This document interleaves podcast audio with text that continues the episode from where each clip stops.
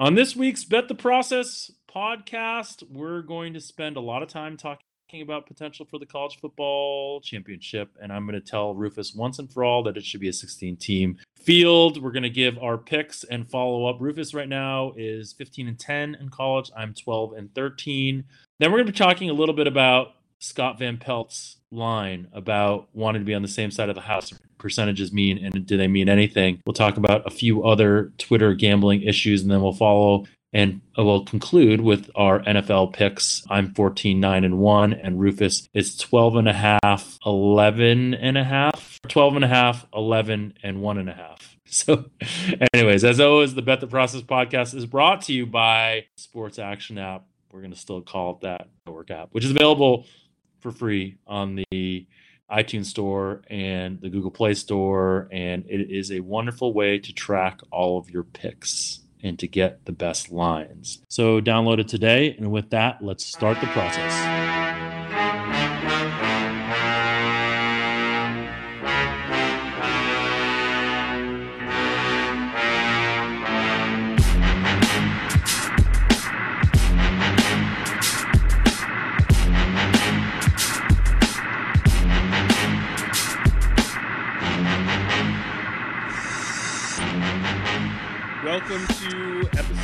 Seven of the second season of the Brett, Bet the Brett the Brett the broadcast. Brett the, the Bet Kavanaugh. the broadcast. I can't even speak. The Brett Kavanaugh. Uh, they told me to stay out of politics, so I'm going to stay out of politics because no one wants to hear my politics. Uh, how are you doing, Rufus? You're down in DC. I am. I'm doing well. I'm I'm at my parents' house, but it's empty. Just me. That's weird. I am in uh, your neck of the woods or your um, stomping grounds, uh, Philly. Yeah, so. that's that's that's where Cade Massey is, and that's where that's where my hashtag partner is from. And that's where I'm going I mean, to hashtag. I'm going to have hashtag lunch with hashtag Cade Massey tomorrow. Nice. Name dropper. Name dropper. I'm going to see if he has any good potential people for me to recruit for my new endeavor. Yeah, congrats. You you have a new gig. Yeah, we can't talk about it publicly yet because it hasn't been announced publicly because there's just gonna be a big splash when it happens. No one's gonna give a shit, but anyways, I, I like to pretend there'll be a big splash. Thanks, Rufus. I, I give I'll give more of a shit if you keep if, if if you speak into the microphone consistently this time. I am like I'm just like sucking down this microphone. So I mean, I, I give you a C so far. I feel like you've kind of come in and out a little bit, but I think it's just because I'm so um, animated when I talk that I just kind of move my head a lot. Maybe, maybe that's so, it. Anyway, yeah, so I, I, you're giving a speech tomorrow. Is that correct? What is the topic of your speech? It's anal- how analytics can make us better decisions. It's the same speech is I it- give all the time. I'm giving it for Lincoln Financial. You familiar with them? As in the people that own the stadium that the the Eagles. I don't think they own the stadium. I think they just got the naming rights. It's impressive on their part. So, and they hired, they brought you in, so they did something right. Anyway, are we ready to hopefully, delve hopefully. into last week's college football game? Yes. Let's do it. Yes. Yes. So Notre Dame, big win over Virginia Tech, much to your chagrin. Are they a legitimate contender for the national championship now? I mean, no one is really a legitimate contender outside of Alabama, it seems like, but are they in that? Are they a legitimate second tier pretender or contender? Well, they do move up from number ten to number eight in in the Massey Peabody ratings this week. They had a an excellent game grade. Um, of they were ranked eighth in the game grades. I got I got all this data in front of me, so sometimes I get lost in it because I actually wrote things down on sheets of paper. Uh, but wow, look at you! I, not multiple I, tabs. No, I mean I got that too, but I, I, actually did not watch any of the game. I didn't watch any of any of the games. I had a a weekend with my girlfriend in New York City, so it was probably the least amount of football I've watched on a football weekend in a while. But um, I, I do We're think gonna, that right now, I think the I think the playoff picture is shaping up to be quite interesting because of Oklahoma's loss to Texas. Now, we'll get into this more later with futures, but but what do you think of, of the Big 12's chances now? Well, I was. This is what I wrote in the notes. Is I, I assume that their chances to get in are not very good, right? It's got to be Texas out at this point, right? I mean, that's that's the their biggest opportunity. Wait, Texas? You think Texas is the most likely to get into the Big 12 teams? Um, I guess I don't know. You think who do you think's got a better chance? You think Oklahoma Yeah. coming back and what? I mean, so I have Oklahoma still with a 43% chance to win the Big 12. Texas is at 30%. And so, yeah, Oklahoma per the rest of the way, regular season wise, we project them at only 0.9 losses, whereas whereas that's 1.6 for Texas. And I mean, Oklahoma is is solidly the better team. And I think their playoff chances are actually higher than any other one loss team in the country, higher than Michigan, higher than Washington, higher than Penn State. They're 21% right now. So basically half the time they win the Big 12, they'll get in. But the Big 12 as a conference is not in, you know, not sitting pretty right now.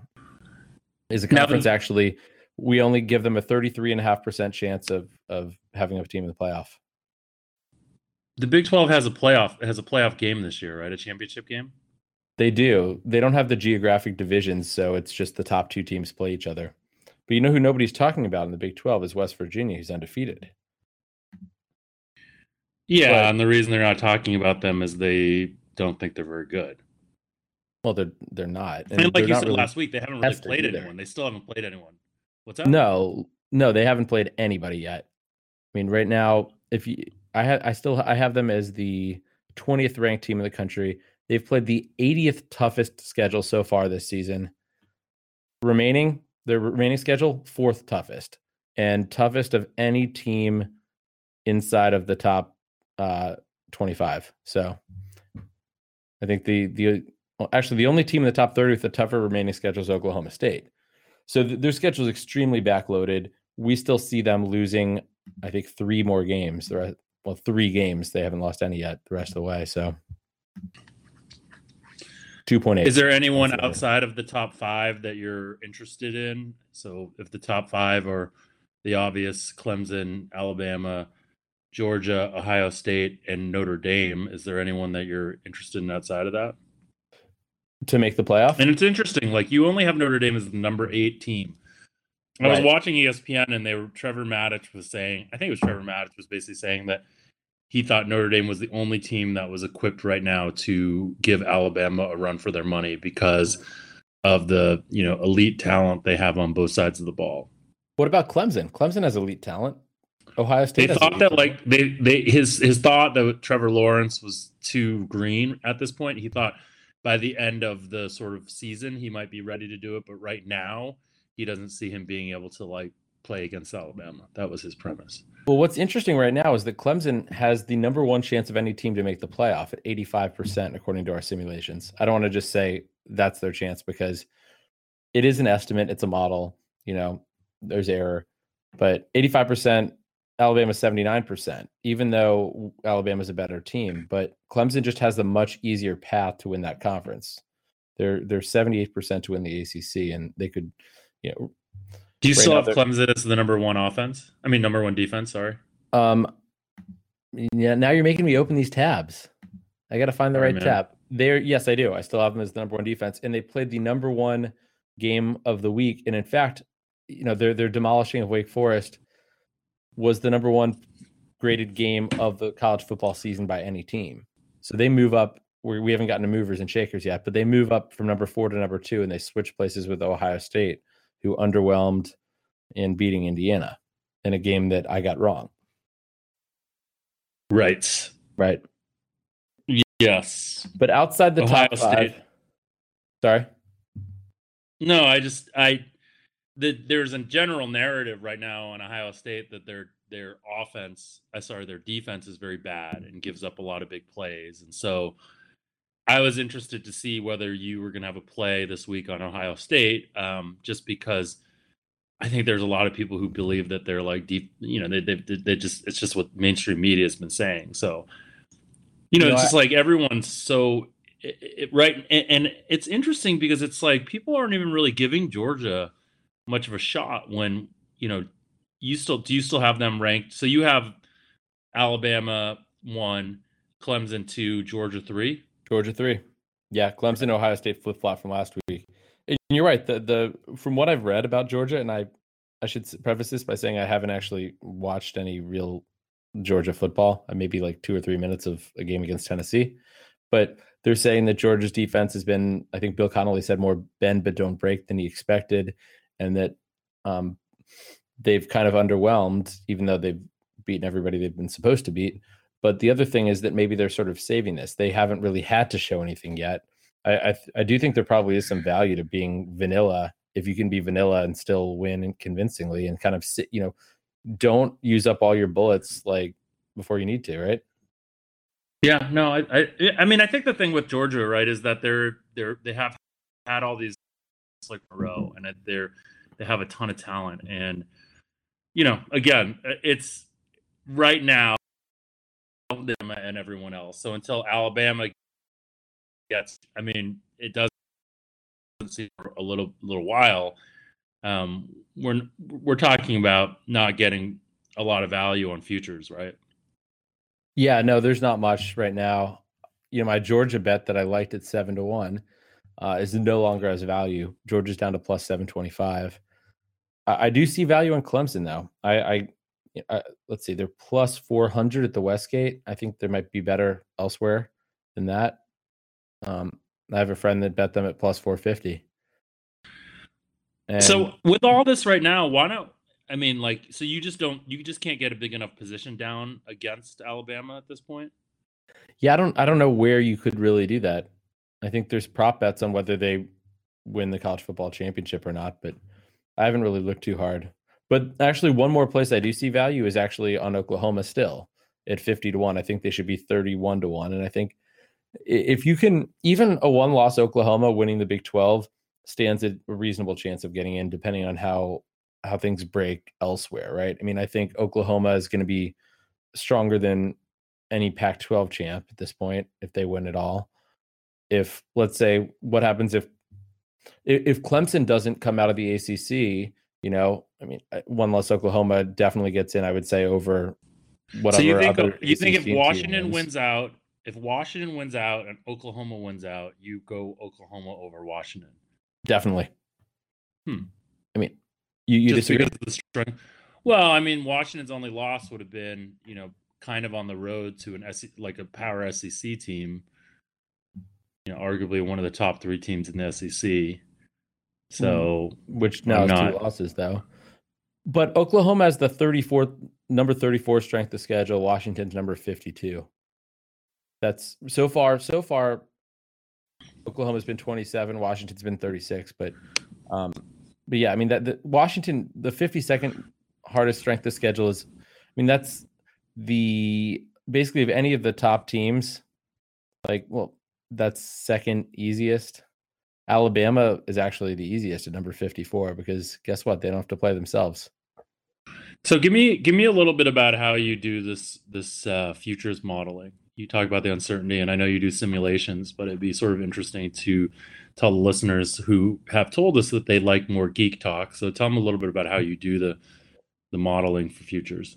It's fun. Uh, Cade and I are quite proud of what we've we've done. We simulate the rest of the season out, accounting for the fact that a team's rating is going to be expected to change over time. And so we've modeled the changes based on how our our ratings for the teams have changed historically. So if a team wins by 21 points and they were expected to win by you know three points well we're going to expect that their rating will improve but also they could win they could have won by 21 points and done so you know in a more lucky fashion right or they could have done it based on more skill so there's going to there we model in that sort of randomness around that so we have an estimate and then we have some noise we kind of simulate from this distribution and so the rating will change every week um, as we simulate out the rest of the season and we simulate it out um, 20,000 times, I believe it is. And then we also do the same thing with the conference championships. And then the fun part starts, right? Then we have to figure out who's going to actually make the playoff. And, and that's kind of the most challenging endeavor because we're trying to model a decision making process that like nobody really understands. I don't even know what the stated goal is of the committee. Are they trying to get the best teams or the most deserving or the ones that will give them the highest TV ratings? Like, I'm not entirely sure, but we go by we basically try to model who they're going to select based on traits that they based on traits in previous selections um, that they've valued a certain way. So mm-hmm. the, the problem is that I think we've had what five years? Is that right, Jeff? Five years of the college football playoff. I think so. Yeah. So, so there's certain attributes, I think it might certain things. So the so the good thing is it's not like we're just saying, oh, these four teams made it this year, so we're we're going to use just those four data points. No, we get. I think there's there's sets of there's six or seven I sets mean, of ratings but every single we- year, I- right, Jeff? But you and I, right? You and I have talked about this though. This is this is a real this is a real issue just because there's not enough. No, there isn't. about this, and and the issue is that you have no idea whether that historical data will even matter It's true. because and their criteria could change over time, which I, I believe it has, and it seems like it changes from year to year. for sure. So and it's, it's much art as science and we try to model things that we that are i don't know. So for example things we use are what what we have is the team's power rating based only on the in season performance so not using a prior because we don't think that the committee is going to be factoring in the prior. Even though we think that the prior would still help to determine which team is you know to determine the order of um, teams in terms of predictive Well, I mean, like last year was the perfect example, right? We we after the SEC championship, right? You had a situation where, like, maybe you know, um, Alabama would be out, right? And so all of a sudden there became value on Alabama in the futures market, and the minute they got in, all of a sudden there was tremendous. Do you remember we showed we showed we showed that there we showed there being value because Yeah, we, we, we talked about this. We, Yeah. we told people to bet that, and, and, and, I didn't bet was, it myself and I felt like an idiot I mean, I, I, wasn't in Vegas. Yeah, I was in Vegas and I did bet it. And then I happened to go to the national championship game and ended up rooting for Georgia. But basically, hedged out. yeah, I hedged out. So, You hedger, hedger. own. well, it wasn't a hedge, to be honest. It was, it was really just, I wanted to enjoy the game and root for Georgia at that point. So That's it fair. was, it was, yeah. Anyways, all right. I was in um, Morocco.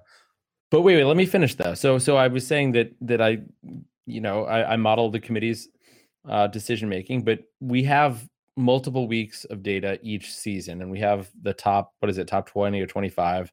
They they do each week, but the certain things you, you can't really certain things like whether a team won a conference championship we do have a small sample size we're working with because we only can we only have like the final ratings uh, to s- assess the committees or to try to guess the committee's weight on that particular criteria right so mm-hmm.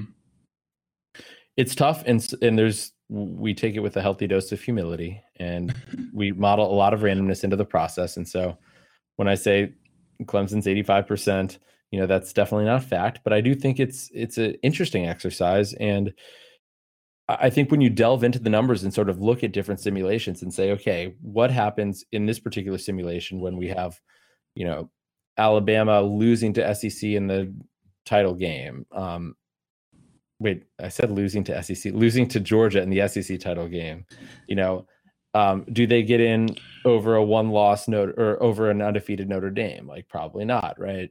You know things like that. So I I think it's a it, it's it's it's a good. It gets a little bit more It makes the So- debate more fun. Right now, right now, to me, there's like too many options. So I, I think this gets much more fun towards the end of the year.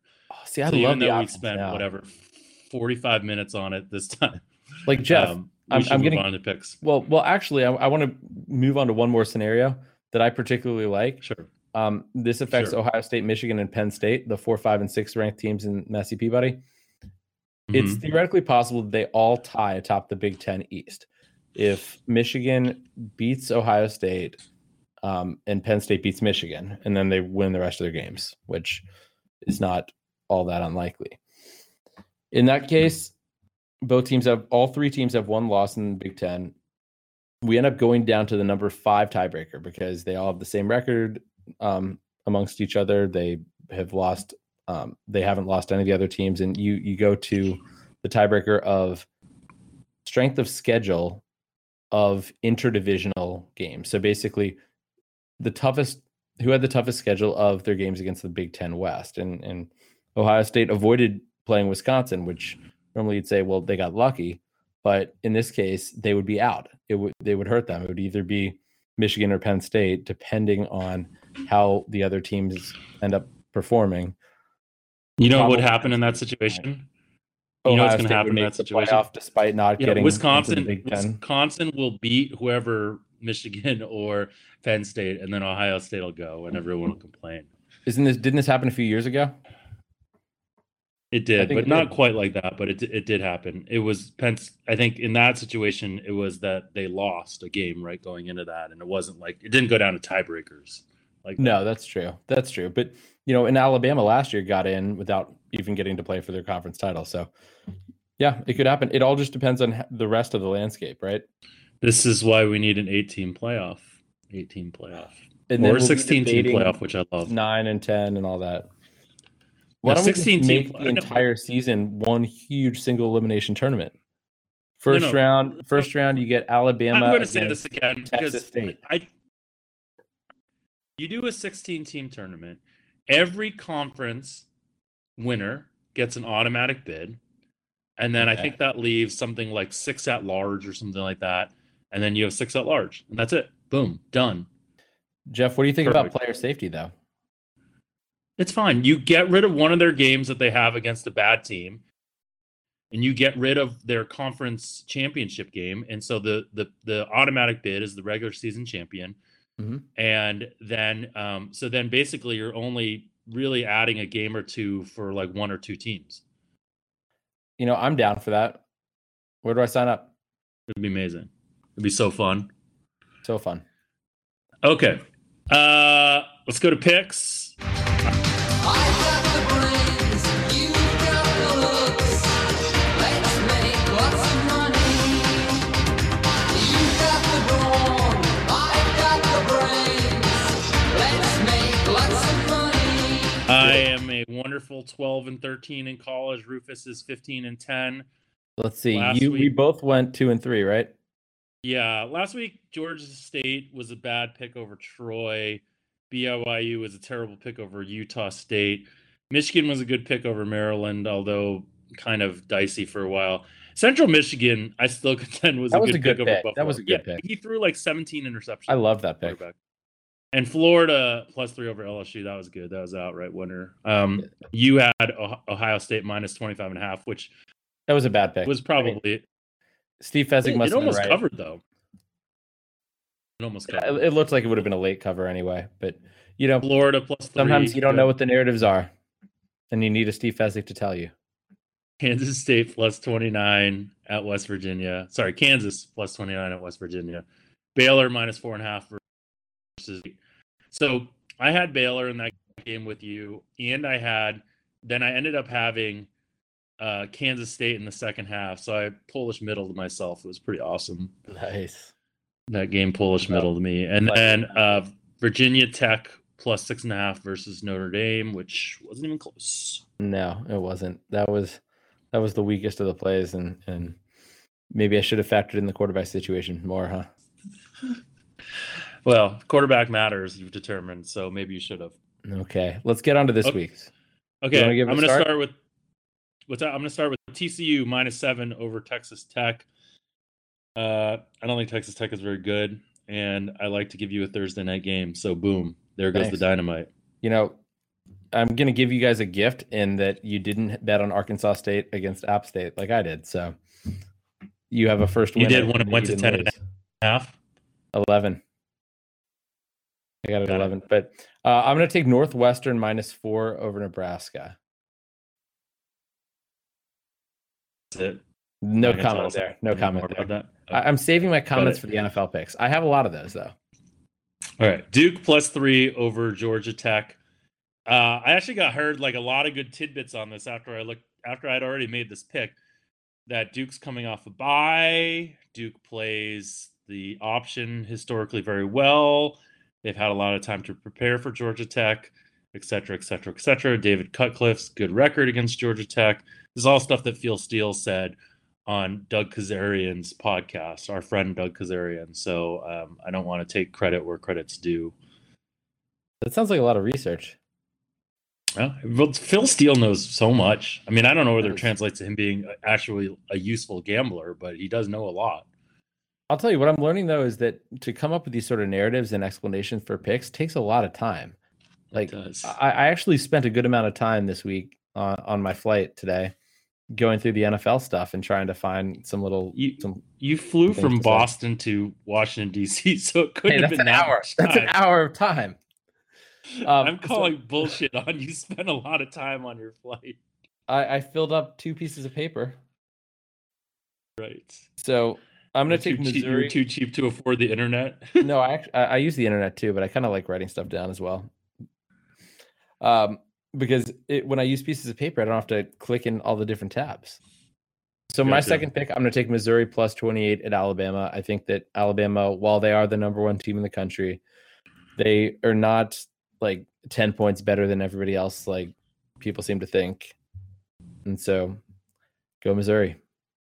Yeah, they're they've gotten backdoored what the last three weeks in a row, and I mean you can't depend on the backdoor, but that's the whole point with these lines being inflated. There's there's a bunch of ways you can win these games when the line when the lines are that big, right? It doesn't have to be a very competitive game to cover 28 points. That's true. Jeff, I just got a text message about you. I told my brother I was recording the podcast, and he says, Tell Jeff to stop typing. I can hear him from Connecticut. That's also because you bitch about it all the time too. Uh, Virginia Tech minus it's five and a half over UNC. Um, uh, nothing more than just feeling like Virginia Tech is a little underrated. Still, the quarterback switch obviously has hurt them, but I don't think UNC is very good. Although UNC is getting some players back, I think that that's why this line's probably dropping. I, I lean your way there as well. Um, I don't have to play there, but uh, I'm going to take USC minus seven against Colorado. Colorado, who I just found out is undefeated, but their strength of record is not Mhm. too impressive.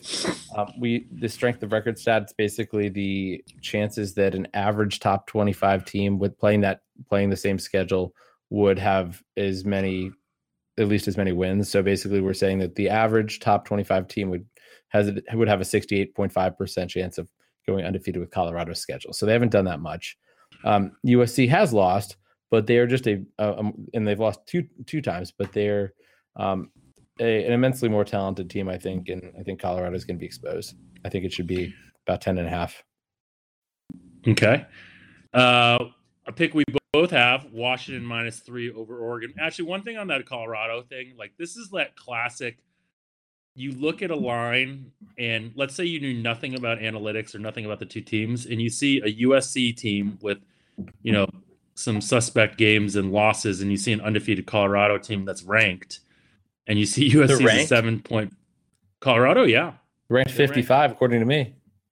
No, they're ranked in the top 25. Let me let me look at what they are. Um, yeah, they're definitely ranked. Opening my handy sports action app. Let's see You mean here. Action Network app? You got to get the name right. It's changed. No, I'm just gonna call it the sports action app because that's what Brian Mead wants me to call it. Let's grandfather that in. To, as like a you know silent protest to the world of of big corporations, and it's a screw you to Chad Millman. Uh, yeah, Colorado is 19th. Nine- Damn, that's that's high. So It's very high. I would worry about saying things about Chad Millman, but I know he never listens to our podcast. So.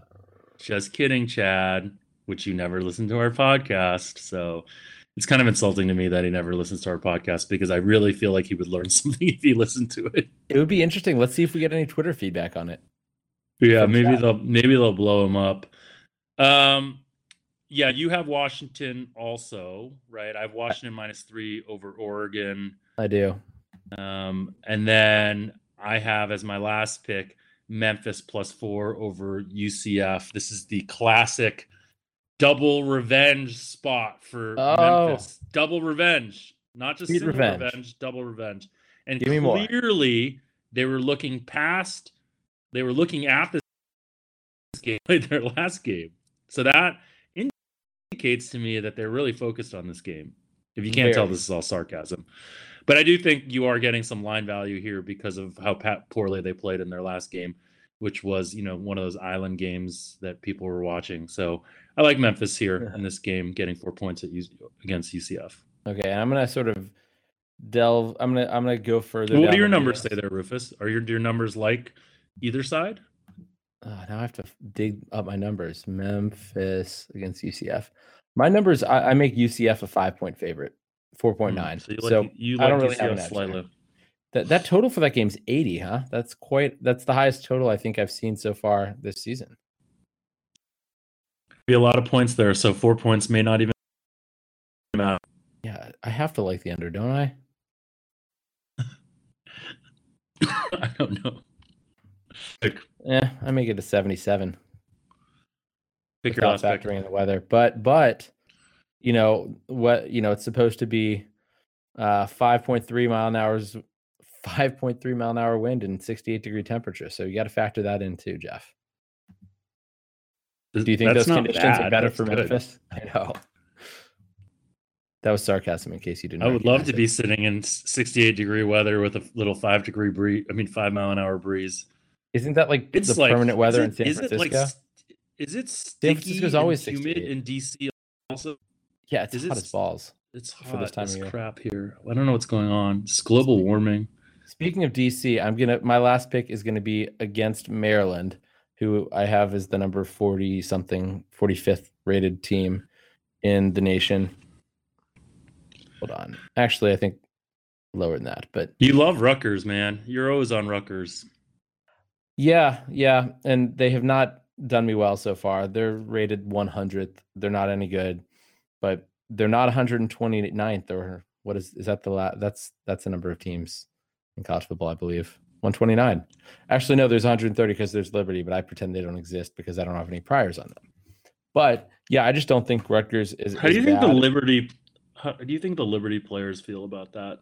Well, they they think that I'm being resp- a responsible practitioner of data analysis, and I I wouldn't want to compromise them with imperfect data. So they're not they're just not anywhere in the ratings. They're not last. They're not first. So let's quickly recap our picks, just so everybody has them because we kind of took a while and meandered through. Jeff is taking TCU minus seven over Texas Tech, Duke plus three over Virginia Tech. Sorry, Duke plus three over Georgia Tech. Virginia Tech minus six over UNC, Washington minus three over Oregon, and Memphis plus four over UCF. I'm on Northwestern minus four over Nebraska, Missouri plus 28 over Alabama, USC minus seven over Colorado, Rutgers plus 25 and a half against Maryland, and Washington minus three at Oregon. Uh, okay, let's talk a little bit about what's happening on Twitter and any things of what's happening in the gambling sphere. Um, Scott Van Pelt, who did you ever go on Van Pelt show when you were with ESPN? So, you know, I was a huge Van Pelt fan, I have to say. And we I went in, we did sort of a, a practice, I don't even know what you call it, like recording practice.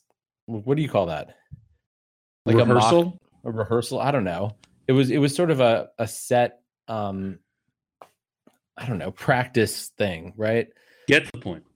anyway, yeah, like because I think they thought I'd be a good fit with Van Pelt because of his gambling thing. And Van Pelt message, you know, he he told me like gave me his number and was like, you know, this is great. Like, let me know, if, you know, I know what it's like being new. Let me know if you have any questions or anything. And I I messaged him and thanked him, and he never said anything back to me. And they never put me on Van Pelt. So apparently, you know, I guess we didn't have good screen on screen chemistry. I don't know.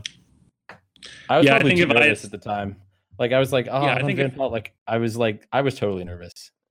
doing ESPN stuff, I would have done a lot with Van Pelt. Like Scott and I had a pretty good rapport. Um, I did a, a few things with him in my last year there, and I enjoyed it. He's like a really, really nice guy. He is. Um, I wanted him to like me, and he didn't like me.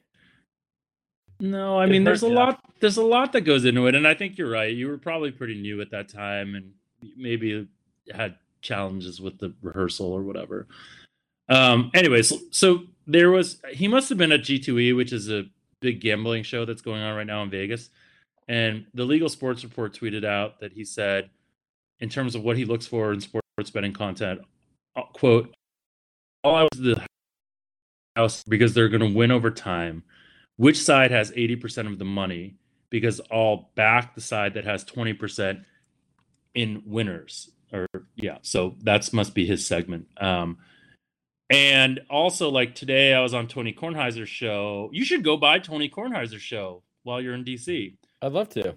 And say hi to them because they would love. They'd probably have you on because they they know who you are. They talk. We talk about you every week. You got to tell TK to get me on there. I will. I didn't. I didn't know you were in DC DC. boy. I didn't know you were in DC. So they're not doing a show on Friday morning. So the only time you could go would be tomorrow. Um. Ah.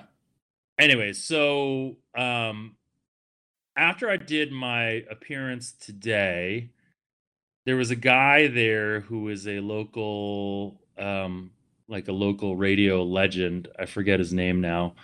And they asked him what he thought about my picks, and he was basically like, like, well, I don't really agree with them because he's with the public on a bunch of his picks. Um, and we'll get to what some of those picks were later. And so this notion, right? And so we we get back to this notion, and we've talked about this a lot, which is that people have this notion that you know you can look at these stats of where the money is and you can use that to decide like what side the house needs and if you can be on the house's side. Well there's a few problems with that right? One the house is getting one not versus giving 110 and you this data that you're getting know what it means. And we've also talked a lot about like how sometimes these narratives of what's a public play and what's not a public play like sometimes there's sharp bets that people bet that say are sharp bets and you're on the other side or i'm on the other side or whatnot and you know i certainly consider you a sharp better um, so it's you know these are all false narratives often and they don't really have any predictive value Jeff, here's There- the problem. You know what? What I, like if I knew the problem is that when I place my bet, I don't know which side the the public is going to be on, right? So let's say I hold off because I don't want to be on the side that the public is on, and then the line moves the other way, and I've missed my potential bet. So basically, or if I wait and and it moves, you know, I mean, well no I- that that's another thing too say- That- you can only say what was sharp. You can say that, book. You know, you can say plus six was sharp after it moved down to plus four and a half. Sure, but you can't say plus four and a half is sharp because of that, right? Well, so here's like I think a lot of these people like fail to understand the whole nature of analytics, right? Like we don't care from an analytics standpoint, we don't care what the book needs. We don't care who's bet on what side. We're simply believing that we can model out outcomes and beat the market by modeling outcomes better than the market does over the long over the long term right? And and fine, and we don't have to bet on every game, so we don't have to bet the market every time. So there may be times when we're with the public, and there may be times the public is right, or there may be times the public is wrong. It's just if you have an analytical system that you have back tested and you believe can beat the market, you just stick with that, irregardless or irrespective of of where the market's going. How about just regardless? Can you do it that way too? Mm-mm. It's not So- a word anymore. They took it out of the dictionary. Can I point out a, a logical fa- flaw in what Van Pelt said? He said, "All I want to know is who does the house need because they're going to win over time. Which side has Right. eighty percent of the money because they'll back the side that has twenty? Well, let's say that each side wins fifty percent of the time. There, the house still wins. The house does not like that. The side that has all the public money does not have to win like less than 50% of the time for the house to win. Right. And they could actually even win slightly more than 50% of the time and Yes. still win. Like to me, it, Yeah. it, it, I'm I'm get uh, what I get blah blah blah. What I'm saying is that A does not lead to B in this case. Like the Yes. logic just doesn't make sense there. It, it it does not follow from the first statement that the second must be true. So Gower Ramesh, who is a very good fan of the show, a fair amount, asked us a couple questions um, that I thought were idea of dumbing up, take the other. That was something that Billy Walters did a lot. Is that like betting? You know, be able to unload later. Do you believe he did that? And do you know people that do that? Oh, he does for sure. Yeah, and I, I definitely think that that happens, especially early in the week for football with offshore books because their limits are not not particularly high. So I think the cost of actually moving the line is not that that high if you have the connections to get down a lot. So I mean, I'm sure it happens. later on, Yes, later on. Like, yeah, right? you bet you if you bet something. And- for and the thing is, like, dollars and move it so and then do you- come back with like, you know, a hundred thousand the other side. Like, who cares they're about hiding. that five They're thousand? they're hiding who they are later on, right? So like, no one, the lines aren't going to move back based on. It's just there's just a lot more volume at that point, and they've gotten the lines they want. Yeah, and I, I think the bigger you are, the the more important it becomes to disguise your action. I really do because I do think that people can learn from your plays. Just Yeah, I think even the sharpest betters have patterns. Like there's gonna be times that they no, I mean that's one of the things that like Ted, under- Ted overvalued. Right like That's one of the things that Ted Knutson always says that everyone has a gambling signature. Well, it's All true, sharps do. I, I don't just mean the time you bet or anything like that, but I mean the fact that if you liked Buffalo last week, you're probably not going to be against them next week, and and so sort of getting a sense of what teams you like and don't like from your picks. And so if the public doesn't Right. know who, if, if people don't know who you actually bet and who moved that line where, you know, I think that that's that's something Billy Walters was definitely doing. I mean, Haralabos told me once that, that he said like disguising bets was super important to him, and when people found out what he was on, it ended up hurting his future value. He was questioning why I gave out um, why I gave out free plays. Don't talk about Harald Alomov. He is now an NBA executive. Ah, So there is hope for you, Rufus. is that what I want to? I, I personally would not like to be an NBA executive. You might like to be an NFL executive. Maybe an NFL. You wouldn't want to be the GM of the of the Redskins. no, because I'd have to work under Dan Snyder. If if I were the owner, if, If I were the owner, I would- sure. to hire you as the GM. Yeah, and then I would I would hire someone else to do most of the work because I'm not qualified to be a GM. So, any thoughts on. SVP's? Any thoughts on SVP's bad beat segment? This is the other question from Twitter. So I don't watch it much. is it entertaining? Yeah, I, I think it's entertaining. I, I don't personally think it's harmful. I think it's I don't know. I think it's perfectly fine. It it shows. I think it shows how all, how common bad beats actually are. That they're not uncommon at all. So I think one of the things that, well, okay, so I don't think it's harmful. I think it's probably painful for someone to watch. Um, it's like a misery loves company kind of thing. I think is what you're saying. But I remember, like, I think last year in the beginning, in the first Monday night game of the season, um, or one of the first Monday night games of the season. Do you remember like the Chiefs? Oh Um, God, yeah, against the yeah. Redskins, right? Yeah, yeah, that that was like whole the- play. That was like maybe the third or fourth week of the season. Sorry, it was probably one of the first weeks I think. Yeah, the Chiefs had just scored in the final minute, like yes. final what? And then they won. 20 They won and covered, or they covered. Sorry, on the you know scoop like 17 laterals kind of situation. And I tweeted out something like I don't know. I got in a whole tiff with Todd Fuhrman about this on Twitter. And one of the things he said to me, or he said, or whatever, is that you know if you are too upset about this, that you are betting too much, or and and some of the Seville guys, one of them actually sided with him. And the more I've had to think about this, it's probably true, right? Like if if you, there's moments of time, you know, like bad beats, as long as it's not happening to you every night, like and, and everyone's been through a run like that where it feels like you've had like 10 bad beats in a row.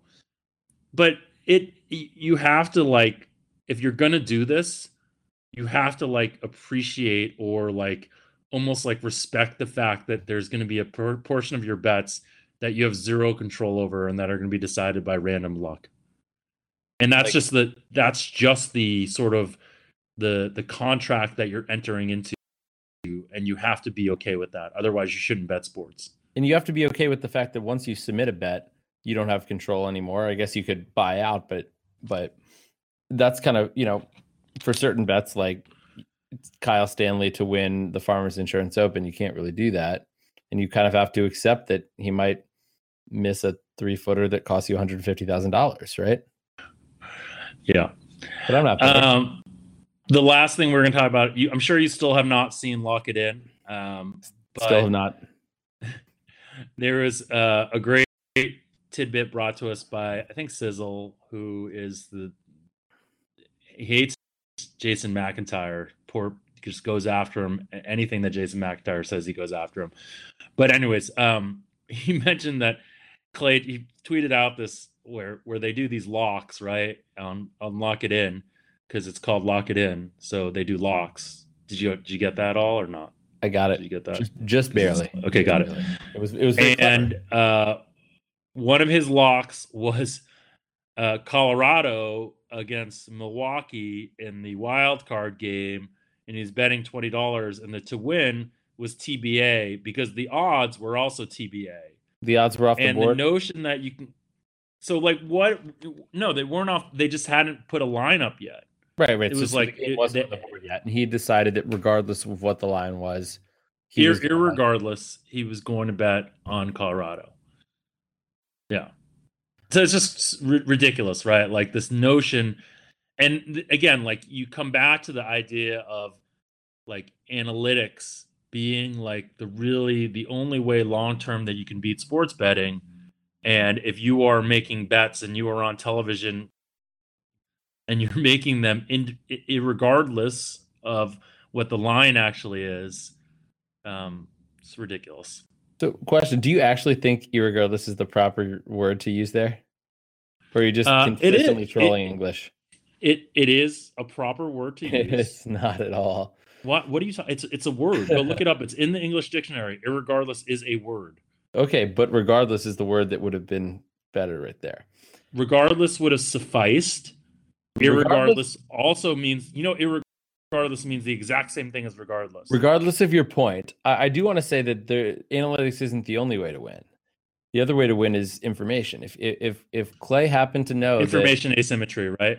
exactly having an information advantage, if Clay happened But to know in that either- the starting in pitcher either Milwaukee case- was out like drinking at six a.m. and that, or that like you know maybe maybe Clay had paid the Brewers to lose the game. I don't know, and then was going to bet. But you still you still $20. need to know use prices before recommending it as a as a as a best bet. hey, but what if, it- if you Jeff unless you think the game's Jeff, fixed. Do you think on. he knew the game was Hold on, Jeff. Jeff, this was a lock. So he is sure about it. So in that case, it doesn't really matter.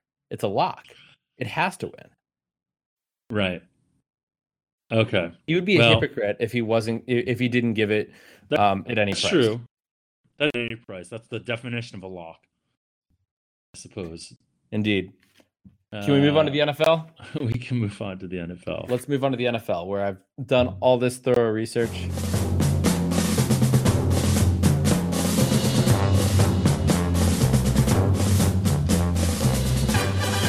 Are we just going to go straight into picks and discuss picks, or is there stuff that you want to talk about? my research. Well, I was in case you wanted to know the movers and the best game grades and all that. That's all. But oh, but it's, okay. it's up to you. It's it's completely up to you.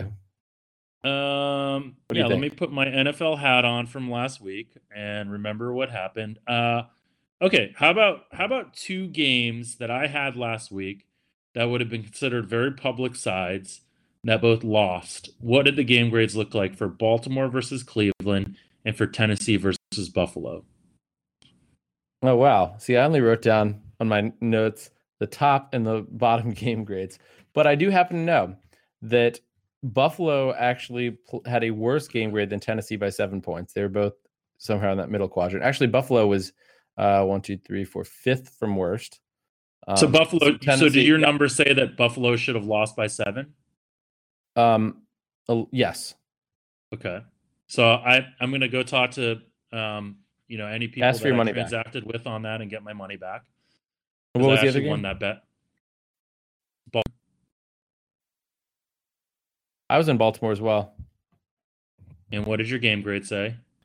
Um, they were somewhere in the middle, and I didn't write them down, and I didn't open up that tab, so we're not going to get to that. I love that you're But- telling me you did all this prep, but it's only hey. for what you exactly I want to tell prepped me. for.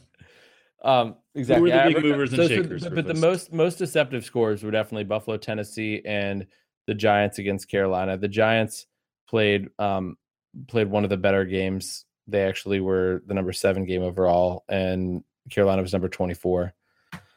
Well, that wasn't That's that deceptive, right? kick, the right? Giants essentially should have won, would have, you know, 63 yarder to lose that game, and they That's impressive. Yeah. So Um, the Giants, do the Giants not suck then? no, the Giants still suck. But No, the- I was all excited. but but you had a few teams with some big blowout wins. Um, New Orleans crushed the Redskins, and that game was I don't know. Apparently, you get a ceremony in the middle of a game if you break a record. Um, the That was a really weird game. Uh, Pittsburgh moved from number 10 to number seven with the dominant win. Um, you have Chicago moving from 14 up to six. Chargers moving from 12 to eight. Casey from 13 to nine. Wasn't Chicago on a buy? Oh, never mind. Chicago did not move from 14 to six. Maybe I was looking at Like, last week's. Was I looking at last week's movers? Or maybe I wrote down the wrong team. Apparently, I did not do this well, Jeff. So you So- can so- making and not talking into the mic, may- but maybe at we should I have just gone straight into picks. Huh? I got the brains, you got the looks. Let's make lots of money. You got the brawn, I got the brains. Let's make lots of money. I like this. This is my favorite. yeah, of course it is. We're not editing this out. No, we're For not. sure, for sure. This is this is just proves how real this is. Um, I should probably we should probably listen to RJ and learn about what we could be doing better, and that's probably talking about the actual week that's coming up. Okay, let's do that. No, Yes. okay. So last week, uh, I was three and two in the NFL. I had Baltimore minus three, which was a loser, minus three and a half, which was also a loser. But now that I've learned the tell, I'm gonna change my record. Um, but then I also had Pitt minus three, Pittsburgh, which everyone's yelling at me because about saying Pitt. Pittsburgh minus three, the clip, uh, the Chargers minus Minnesota plus three, and those were all amazingly easy winners. Um, so I'm 14, 9, and 1 in the NFL. It's pretty good. Ooh. Pretty good NFL record. You're up a game and a half on me, Jeff. Rufus, well, you're crushing me in college, so and No, I like- preface up- this by saying that if I if I'm up 500, if, if I'm happy. So people just shouldn't even pay attention to my college, you know, whatever. I'm only, I'm up three games on you in college. You're up a game and a half on me in the pros. I'm up a game and a half overall. So so It's competitive. pretty exciting. Pretty exciting. Uh, Rufus last week was Carolina minus six and a half, which was a loser. Baltimore minus three, which was a loser. Seattle plus seven, which was a very interesting game and a and a big winner. Dallas, I'm giving you the win for Dallas plus three and a half because when that game went off, it was three and a half everywhere.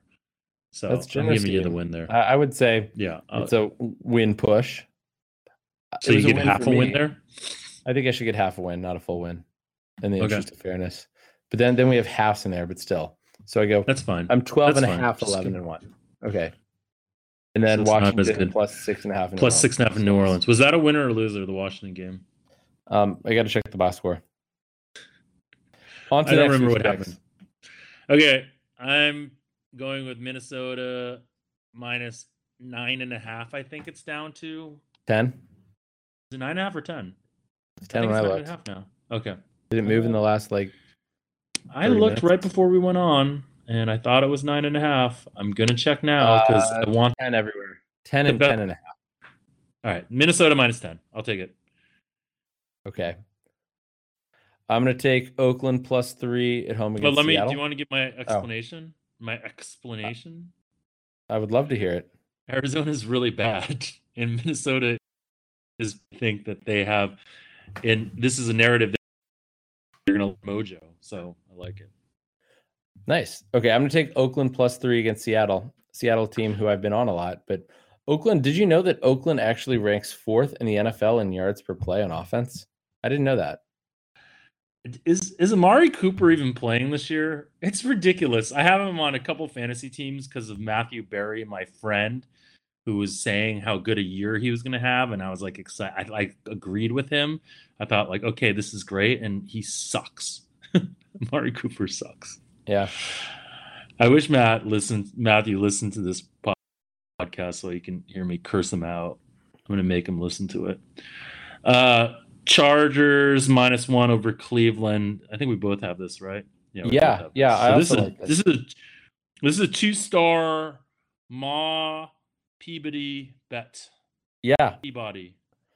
Peabody. Cle- Cleveland. Uh, Cleveland has you know has a plus eight turnover margin on the year, and honestly, looking at their numbers, uh, they've they've been outplay successed by their opponents in four of their five games, while the Chargers have outplay success their opponents four out of five. Interestingly, Cleveland is has held opponents to five for twenty five on third down conversions the last two weeks, and fourteen for fifty two, if you don't include week one. And so I think third overall third down conversions they're very important in explaining who wins a game.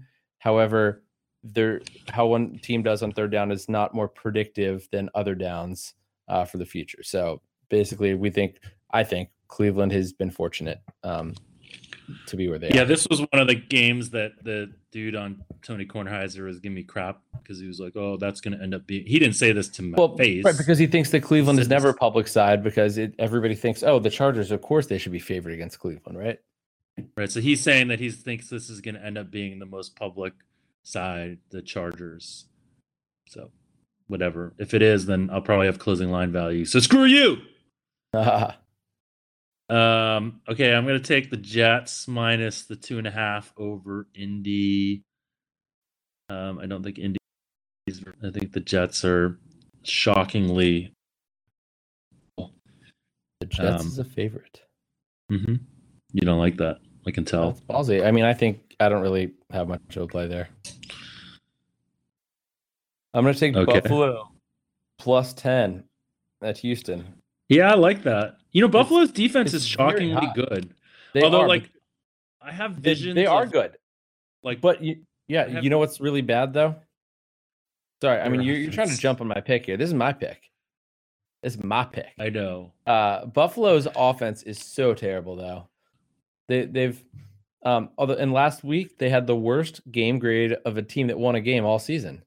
So Yeah, Schatz Schatz tweeted out something about them having like a historically bad offense for as long as he's tracked DVOA or something like yeah, that. they have like 3.8 yards per play or something. Like literally they're at the bottom of everything by by a mile. But Houston is not that good either. And they did play pretty Yeah, well I- last I- week. They should have scored a lot. They should have scored a lot more than they did. It seemed like they were down at the one yard line and like couldn't score.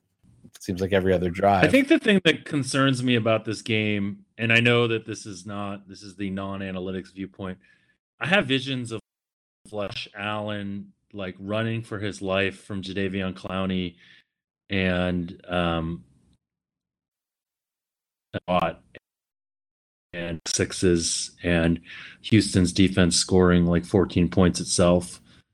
Um so anyways, but I I like the pick. I actually Okay. I think that's an unsexy nasty pick that probably um that probably I may jump on. We'll see. sounds good. Uh the Niners plus nine and a half over Green Bay. What do your numbers have this at? I'm surprised you weren't on this because like from a yards per play standpoint, these teams two teams are pretty equal. And I think that nine and a half just seems like an, an incredible amount for Green Mm. Bay to be giving San Francisco. I got it at seven and a half, but the player model has it at eleven, so I have nothing there. It's you know San Fran, you got the backup quarterback in, and you have a defense that's been. pretty- Wait, pretty it's not. Joe Montana? No, it's it's C.J. Beathard. Is that right? You know who he is, right? yeah. No, no, you know who he is, right?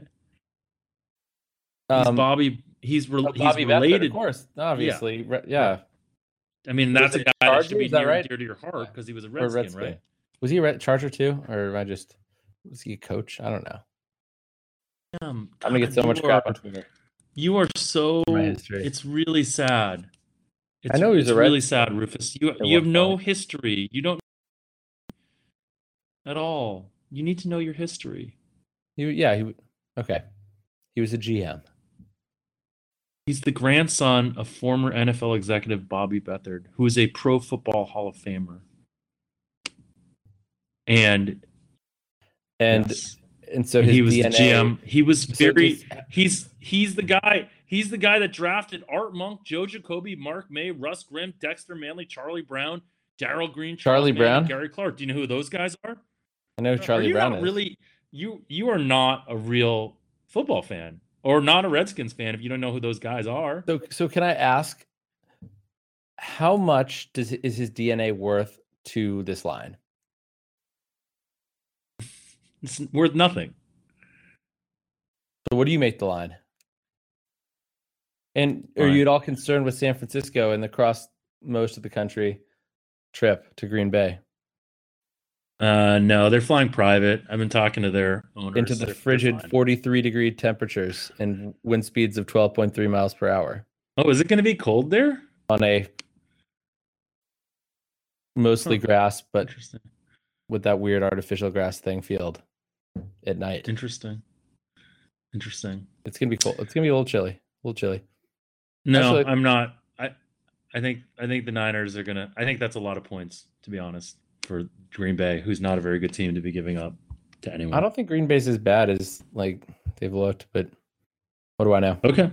Well, we'll see. They they have a lot of talent. They haven't played up to it. Can you move on? Your yeah, next- let's see. Okay, uh, I'm gonna take Dallas at plus three, and that's a juiced plus three. So I don't know how I want to count that. Like, it's not three and a half anywhere. Um, it's I mean, that's just that's just smart, right? Like in this in this uh, contest where we don't like charge vig, you should always take the juiced sides because you're No, getting but value like, anyways. what I do. That's why I said plus three, plus three and a half for the Seattle game, even though it was plus three and a half, but it was juiced last week. So I So it's like I an Asian out on that. handicap. It's like an Asian I, I handicap. Asian handicap it. Yep, I do. I'll let you. I'll let you have Dallas plus three. Period. Yeah, I mean, I, I've been high on Dallas all year. I think you know their offense has not been very good at all, um, but I do Good believe, actually against Houston. I thought they had some some good moments. Yeah, I mean, so so they rank number twenty three in yards gained, but um, they're they're third last in third down conversions on offense, despite being uh, only number sixteen in uh, yards to go on third down, meaning that they've basically had a little bit of bad luck on third down, and so I would expect some mean reversion there.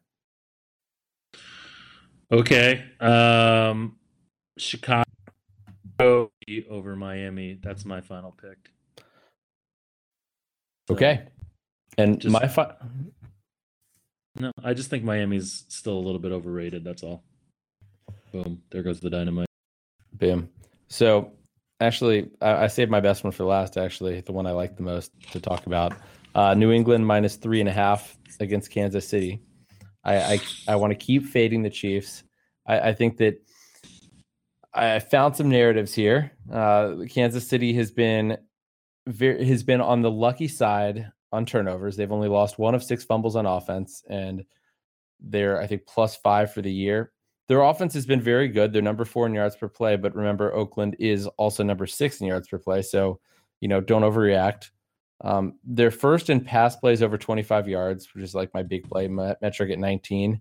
Uh, the next best team is 15, but they're only 11th in percentage of plays over 10 yards. So basically, there's more luck in these longer plays. They're not getting consistent chunks. They're getting like big chunks, like very big chunks every once in a while, but more often than other teams.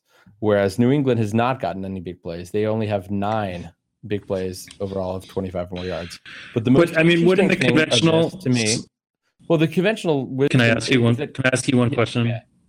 The, I mean, wouldn't the the the non-analytics person that wants to debunk your numbers saying, "Well, New England doesn't have you know really any skill players that that can stretch the field, whereas you know um, Kansas City has a lot."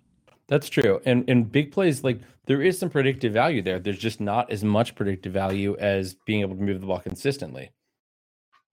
Okay, so and then so- you were rolling so- up to something. We're getting I very was. excited. What is I it? I was. So Kansas City has been very lucky on both sides of the ball on, on third down. They have the sixth longest average third down to go yardage, yet the fourth best third down conversion rate in the NFL. Long term, third down isn't more predictive than any other down. The best predictive, the most, what's most predictive is overall performance. Um, on defense, Kansas City has the seventh long, well, they've given up the seventh longest average third down yardage to go. So they haven't, they've have not had opponents in a lot of third and long situations. Or wait, no, seventh longest. So they have, sorry, they have had a lot of third and long situations, but they've held the opponents to the third low or to the lowest, the lowest, the absolute lowest. I know. I, I Okay, hear so can we can we just can we just dispel lowest this? third down conversion rate in the NFL. So Kansas City, which has a very bad defense, has given up the lowest third down conversion rate in the NFL. They've been quite lucky.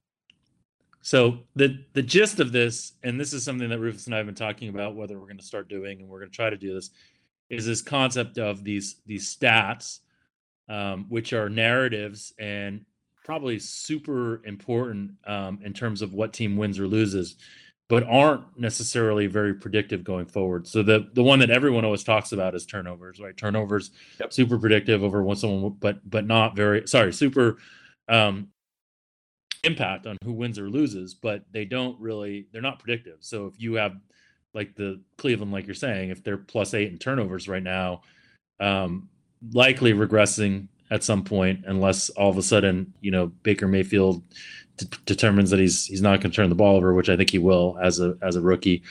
Um, But wait, Jeff, Jeff, can we point out that regressing doesn't mean they're going to end with zero a, a turnover margin of zero, or that we expect their turnover margin to decrease? We just right now we just don't think it's going to keep going up at that same rate. Well, I think I think I think regress regression. So I agree. So I I like this point because people use the term regression incorrectly often, and what they mean is like this team is going to get worse. I think what we mean in many of these cases is that these teams are succeeding with some situations that are unsustainable.